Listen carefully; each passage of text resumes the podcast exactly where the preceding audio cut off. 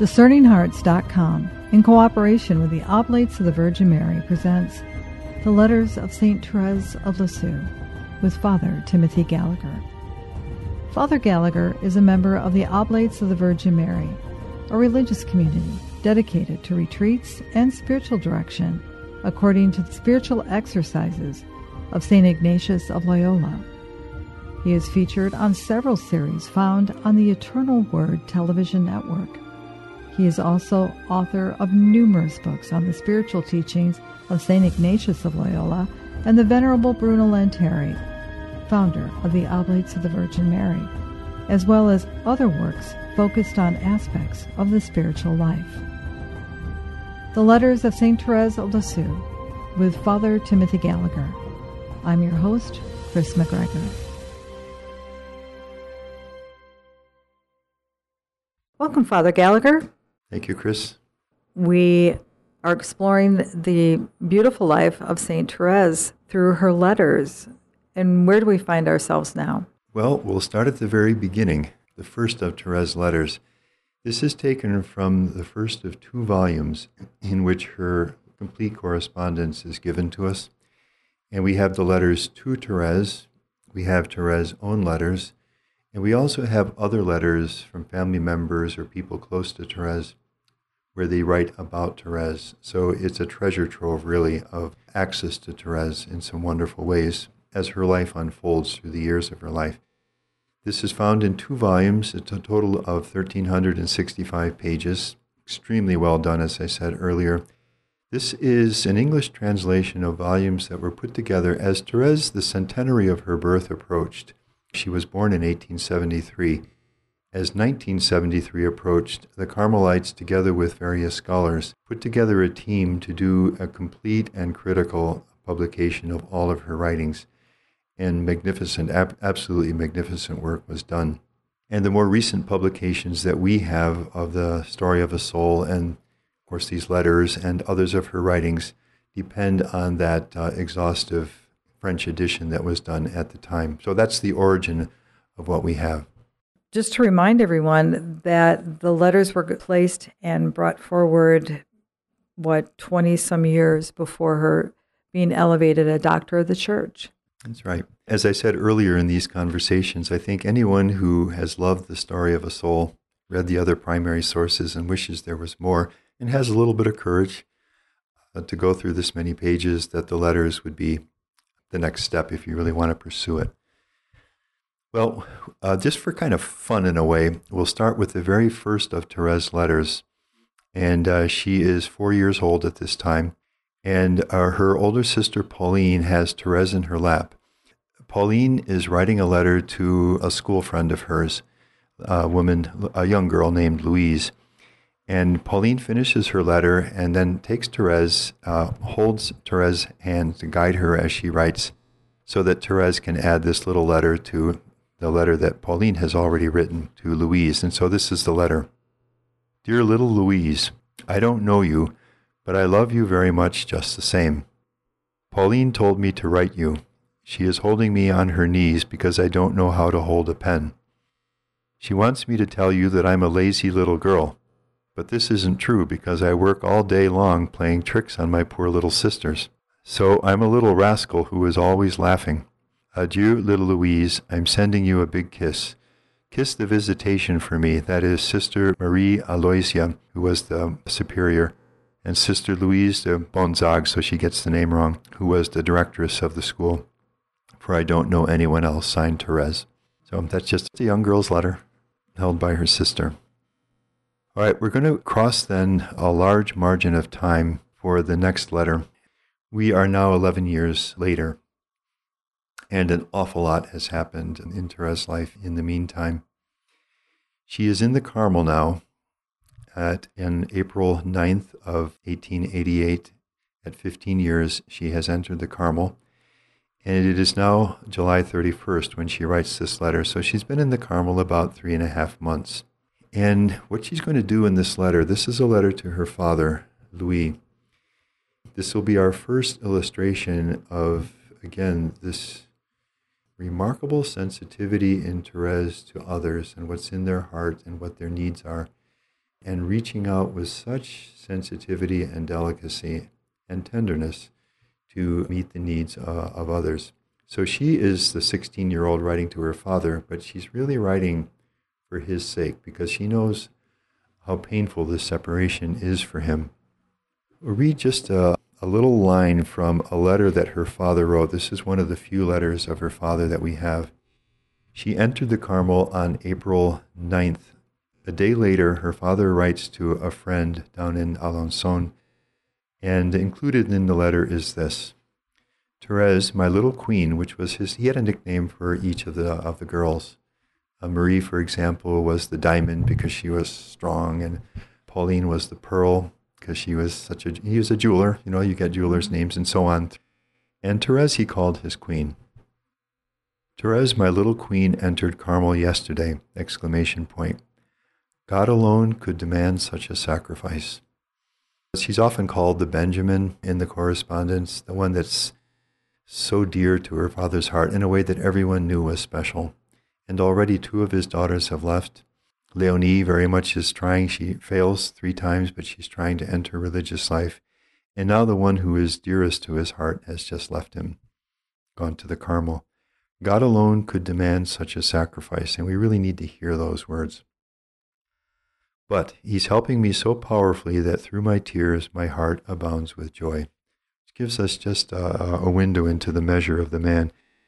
You have that powerful scene where Therese asks his permission uh, to enter the Carmel. It's the preceding Pentecost. And, you know, if you go to visit her home in uh, Lisieux, there in the garden behind the house, there's a statue that commemorates this. You see her and her father seated on a bench, and she is leaning her head against him, and she has just told him about entering the Carmel. Maybe, uh, maybe we could read this from the Story of a Soul, just as a background to this letter. So it's very clear to Therese now that she wants to enter the Carmel. She hopes to enter the following year at Christ- uh, later that year at Christmas at the age fifteen, and she has to ask her father about this. She needs his permission. And it's not going to be easy because she knows the bond of love that's there. I chose the feast of Pentecost as the day to break the news, all day long begging the apostles to pray for me, to inspire me with the right words. Shouldn't they help the timid child who was chosen by God to be the apostle of apostles through her prayers and sacrifices in Carmel? I found the opportunity to speak to my dear little father. Often you'll see this little used in the correspondence. It's um, endearing diminutive, like Johnny, you know, instead of John and so on. So it, that, that's the significance of it. It's an endearment. I found the opportunity to speak to my dear little father only in the afternoon after Vespers. He was seated by the well, contemplating marvels of nature with his hands joined. The sun, whose rays had lost their ardor, gilded the high tree tops, where little birds were joyfully chanting their evening song. You know, when I read this, I'm a writer. This is pretty good writing, just as writing, to describe a scene. And Therese wrote this in odd moments, seated, sort of half-seated on these little kneeling, half-kneeling, half-seating bench that she would have in her cell, just as she got odd moments to do this. And actually, there are no erasures, no corrections. She simply wrote, uh, this just was flowing from her as she wrote. But I was struck just by the caliber of her writing, even as writing, you know. Papa's handsome face had a heavenly expression about it, giving me the feeling that peace flooded his heart. Without saying a word, I sat down by his side, my eyes already wet with tears. He gazed at me tenderly, and taking my head, he placed it on his heart, saying, "What's the matter, my little queen? Tell me." Then rising as though to hide his own emotion, he walked while still holding my head on his heart. Through my tears, I confided my desire to enter Carmel, and soon his tears mingled with mine. He didn't say one word to turn me from my vocation, simply contenting himself with the statement that I was still very young to make such a serious decision. I defended myself so well that with Papa's simple and direct character, he was soon convinced that my desire was God's will, and in his deep faith he cried out that God was giving him a great honor and asking his children from him. As I say, you can't go very far in this whole story without touching heroism. We continued our walk for a long time, and encouraged by the kindness with which my incomparable father received my confidences, my heart poured itself out to him. Papa seemed to be rejoicing with that joy that comes from a sacrifice already made. He spoke just like a saint, and I'd love to recall his words and write them down, but all I preserved of them is a memory too sacred to be expressed. What I do recall, however, is a symbolic action my dear king performed, not realizing its full meaning. Going up to a low wall, he pointed to some little white flowers, like lilies in miniature, and, plucking one of them, he gave it to me, explaining the care with which God brought it into being and preserved it just to that very day. While I listened, I believed I was hearing my own story. So the little flower, you can, you can see it there. So great was the resemblance between what Jesus had done for the little flower and little Therese. I accepted it as a relic and noticed that in gathering it, Papa had pulled all its roots out without breaking them. It seemed destined to live on in another soil more fertile than the tender moss where it had spent its first days. And in fact, she kept that flower for the rest of her life. Now, that gives us a background to this letter. Uh, her father, with great faith, but with deep, deep, deep human sorrow, has accepted his daughter's vocation to the Carmel, and three and a half months earlier saw her essentially for the last time, because from then on they could meet in the speak room of the Carmel, but there was a grill between the sisters and the people in the outer parlor, so that they at best would see them very faintly. And of course, chances simply to be with her in the way that was so dear to both of them were gone at this point. So Therese, knowing her father's suffering, she writes this letter. My dear king, so these are the names they call each other. She is his queen, and he is her king. If you knew the pleasure your carp, your monster, which is underlined, gave us. Now, as I mentioned earlier, Louis was a great fisherman. He loved to fish. And he uh, already at Alençon, and later when they went to Lisieux and the, his daughter sent to the Carmel, he would bring his catch to these sisters. Part of their life was that they could not eat meat, they, so they never ate meat, but they could eat fish. So this was a real treat for the sisters in the various convents when he would bring these fish to them. To us, it sounds kind of like a simple thing. He caught some fish, he brought them, but it was really quite a treat and something special for the sisters, and he would do this routinely. So, what pleasure your fish gave us. The dinner was held back for half an hour. Marie of the Sacred Heart, so that's his oldest daughter, made the sauce, and it was delicious.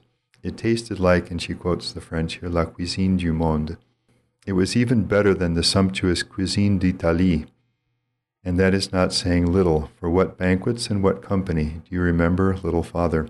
So she's referring to the pilgrimage uh, that they made to Rome, where they experienced in the various hotels where they stayed, you know, the, the marvelous cuisine and, uh, you know, the very well-prepared food. And so she is reminding her father of that trip and saying this tasted even better than all of that. But it isn't always that that gives appetite, at least to me, for I haven't eaten so much since I've been in Carmel. I feel that I am entirely in my element, so three and a half months into the Carmel. If Mademoiselle Pauline, friend of the family from Alençon, were here, she would say that, quote, I have found my way. Your diamond can't write you. Diamond is their father's nickname for Marie, the oldest, for she is doing the washing, but this doesn't stop her from thinking of you, dear little father. Now, you can already see that this letter is, an, as I've said before, it's entirely other-centered. Very little said about her, and what she says about herself is only to put her father at ease, to know that things are well with her. And not everything was easy from her, as she says in the story of a soul, when the doors to Carmel opened to her, she opened her arms to receive suffering, and so things were never easy for her. But her whole focus and intention in, is, in this letter is to lift up her father's heart. Now, she's obviously saying the truth when she says, I'm in my element here, uh, profoundly so, but uh, there's no word of any struggles or sufferings that may have been there.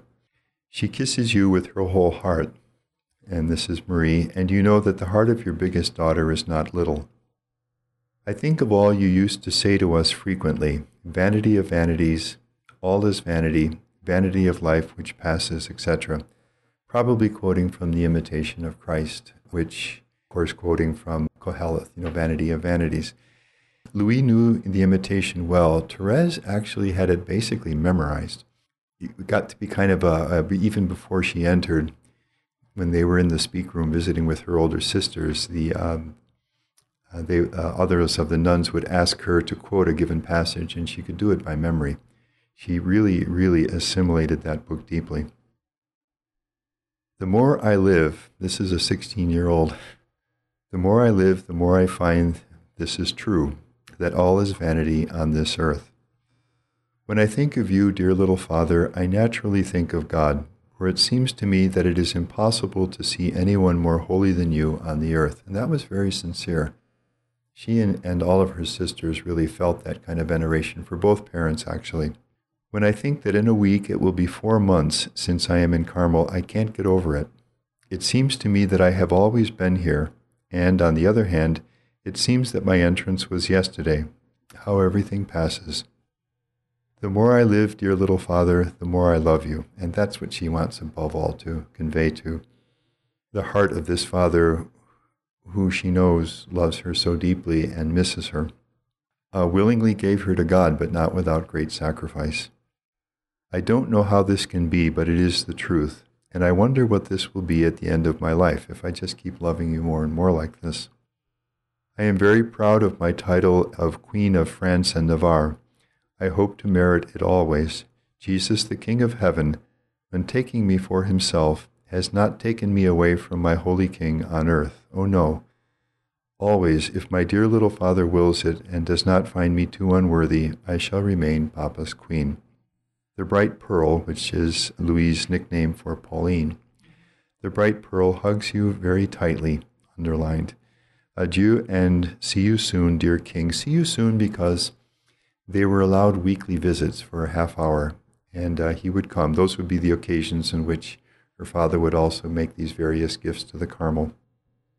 See you relatively so, because there was the grill in between. And Therese always effaced herself during these visits. Uh, she spoke little, kind of stood, kept to the back.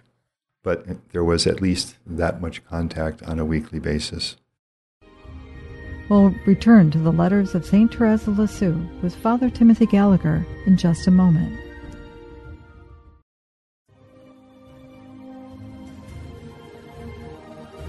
Did you know that you can obtain a free app which contains all your favorite Discerning Hearts programs? Father Timothy Gallagher, Doctor Anthony Lillis, Archbishop George Lucas, Father Mauritius Fildi, and so many more, including episodes from Inside the Pages, can be obtained on the Discerning Hearts free app. This also includes all the novenas and devotionals and prayers, including the Holy Rosary and Stations of the Cross, the Chaplet of Saint Michael, and the Seven Sorrows of Our Lady, all available on the Discerning Hearts free app. Visit the iTunes and Google Play app stores to obtain your free Discerning Hearts app today.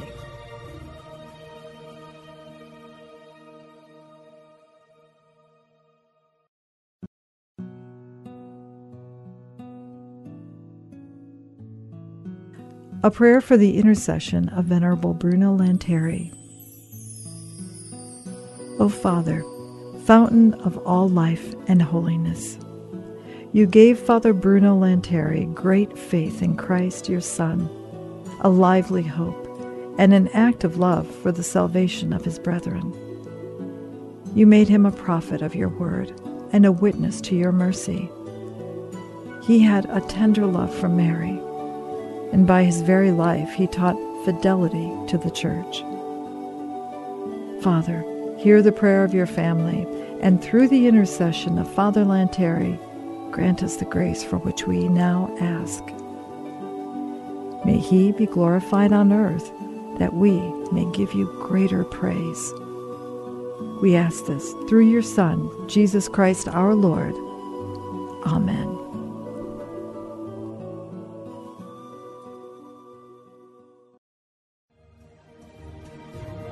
Hello, my name is Deacon Omar Gutierrez, and I want to ask you to support Discerning Hearts in a special way. We, Chris McGregor, the board, and I all know that not everyone listening can help financially.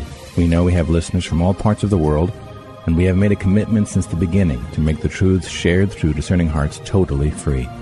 So while you may not be able to contribute financially, what you can do is certainly pray, but also give us positive reviews on whatever platform you use to listen to us. If it's iTunes, Android, Stitcher, Spotify, however it is that you get these podcasts, or if you're on YouTube and you like our videos, please give us a good rating and write a review. The more good ratings and reviews we get, the higher our profile, and the more listeners will discover us, listeners who may have the means to contribute in the future. Please consider rating us and writing a positive review today.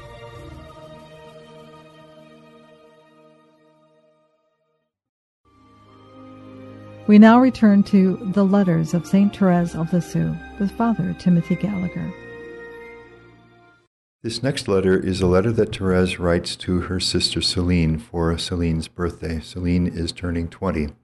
Therese, four years younger, is sixteen at this time. And things have changed dramatically in the intervening time with regard to the preceding letter.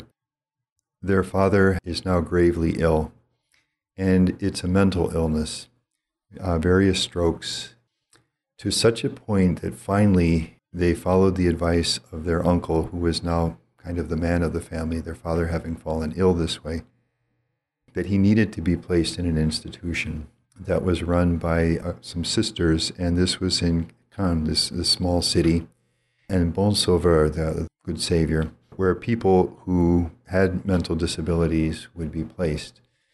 It was incredibly painful and incredibly humiliating for Therese and her sisters just to see their father, whom they loved so much, suffering this way.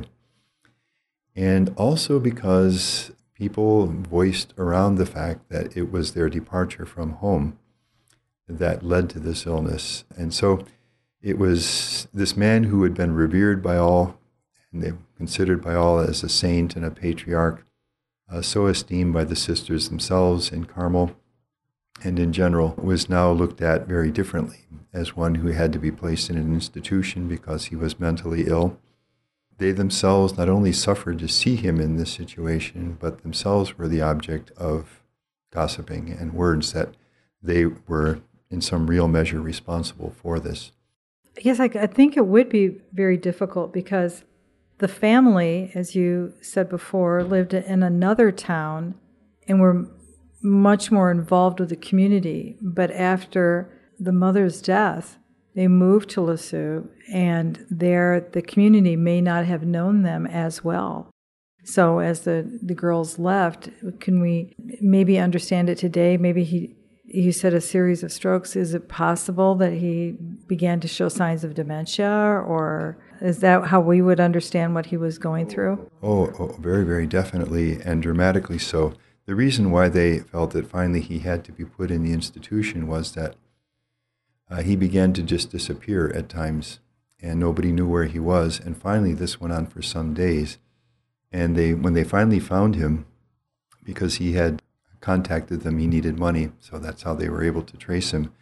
He had a revolver, and so they realized that, given his mental condition, you know, who who knows if he felt that his daughters were being threatened? Who knew, who knew what could happen?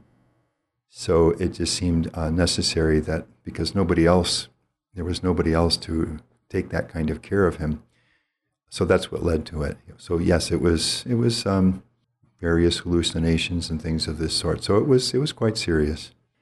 It's uh, very telling, isn't it? It's there for the grace of God go I, and how they reached out to those prior who were suffering, who were in such states, and they cared and they loved him. And now here he was, someone very similar in condition. It was very humiliating for him. What happened was the two sisters who were not in the Carmel, Céline and Léonie, went to live in a, a convent nearby this institution. They were only allowed to visit him once a week, but they did that, and they stayed there for quite some time, until finally it became apparent that they're just They weren't actually having much more contact than if they traveled from time to time there. But in the letters that Céline wrote to the sisters, her sisters in Carmel, she would describe various things said by the sisters who cared for their father. They all loved him. They even saw him as exercising a kind of ministry amongst the others who were there. But he said, all of that might be true, but this is not where I want to be. It was humiliating for him to be there and away from his family as well. So it was a very, very severe trial. Uh, Therese writes about it in terms of anguish, and her sister Céline. The correspondence between the two of them during this time, uh, Céline sharing all of the news of her father with the other sisters and kind of being the point person, the burden and, and really the, the heartache and suffering of this, and then the resonance of this in the heart of the sisters in the Carmel and their helplessness to do anything about it. It was uh, a, a really a very, very severe trial for them. Yeah, I, I can't help but have that image, and maybe you think I'm being overly dramatic, but that the sisters, Céline and Léonie, went to be near him. Almost it reminds me of that scene in The Passion of the Christ where Mary is, she goes down towards the ground of the floor, and Jesus is below where he is being kept a prisoner. And even though they can't communicate, she needed to be near him. And what great love that those girls representing the family needed to be near where their father was. So many today, Father Gallagher, are going through the same thing, the same type of suffering, challenge in the heart of families that love each other, but have a parent who is always active, vibrant, are now finding themselves in uh, challenging in situations. They are not where they want to be. No, it was very hard for them, and he had to stay there until finally his legs became basically paralyzed enough so that he couldn't move. And at that point, they, he could come back home because there was no longer any danger of any harm happening in one way or the other. So he did return home toward the end. In the meantime, they had sold the family home because there was nobody living there anymore, and they found another place where he spent his last few years of his life. Well cared for, well loved, but increasingly uh, diminished. It was a, a great, great sorrow for Therese that the final time she would have actually been able to embrace her father. This was when she received the veil after her final vows. The, re, the, the vows themselves were a private ceremony in the um, choir area of the monastery, but then there was a public ceremony when the sister received the black veil of, of the Carmelite habit. And for that ceremony, it was the final time that uh, the one receiving the veil would go into the church itself. And of course, she had deeply hoped that her father would be there, and for a final time, she could actually embrace him. But uh, the family just realized it was it was impossible. He just was would not be up to it, and there was no telling what kind of scene he might have made, and so on. So uh, that was a final sacrifice that she had to make. We'll continue this conversation with Father Timothy Gallagher in our next episode. You've been listening to The Letters of Saint Therese of Lisieux with Father Timothy Gallagher. To hear and or to download this conversation, along with thousands of other spiritual formation programs, visit discerning hearts dot com. This has been a production of Discerning Hearts in cooperation with the Oblates of the Virgin Mary. I'm your host, Chris McGregor. We hope that if this has been helpful for you, that you will first pray for our mission, and if you feel us worthy, consider a charitable donation, which is fully tax-deductible, to help support our efforts. But most of all, we hope that you will tell a friend about discerning hearts dot com and join us next time for The Letters of Saint Therese of Lisieux with Father Timothy Gallagher.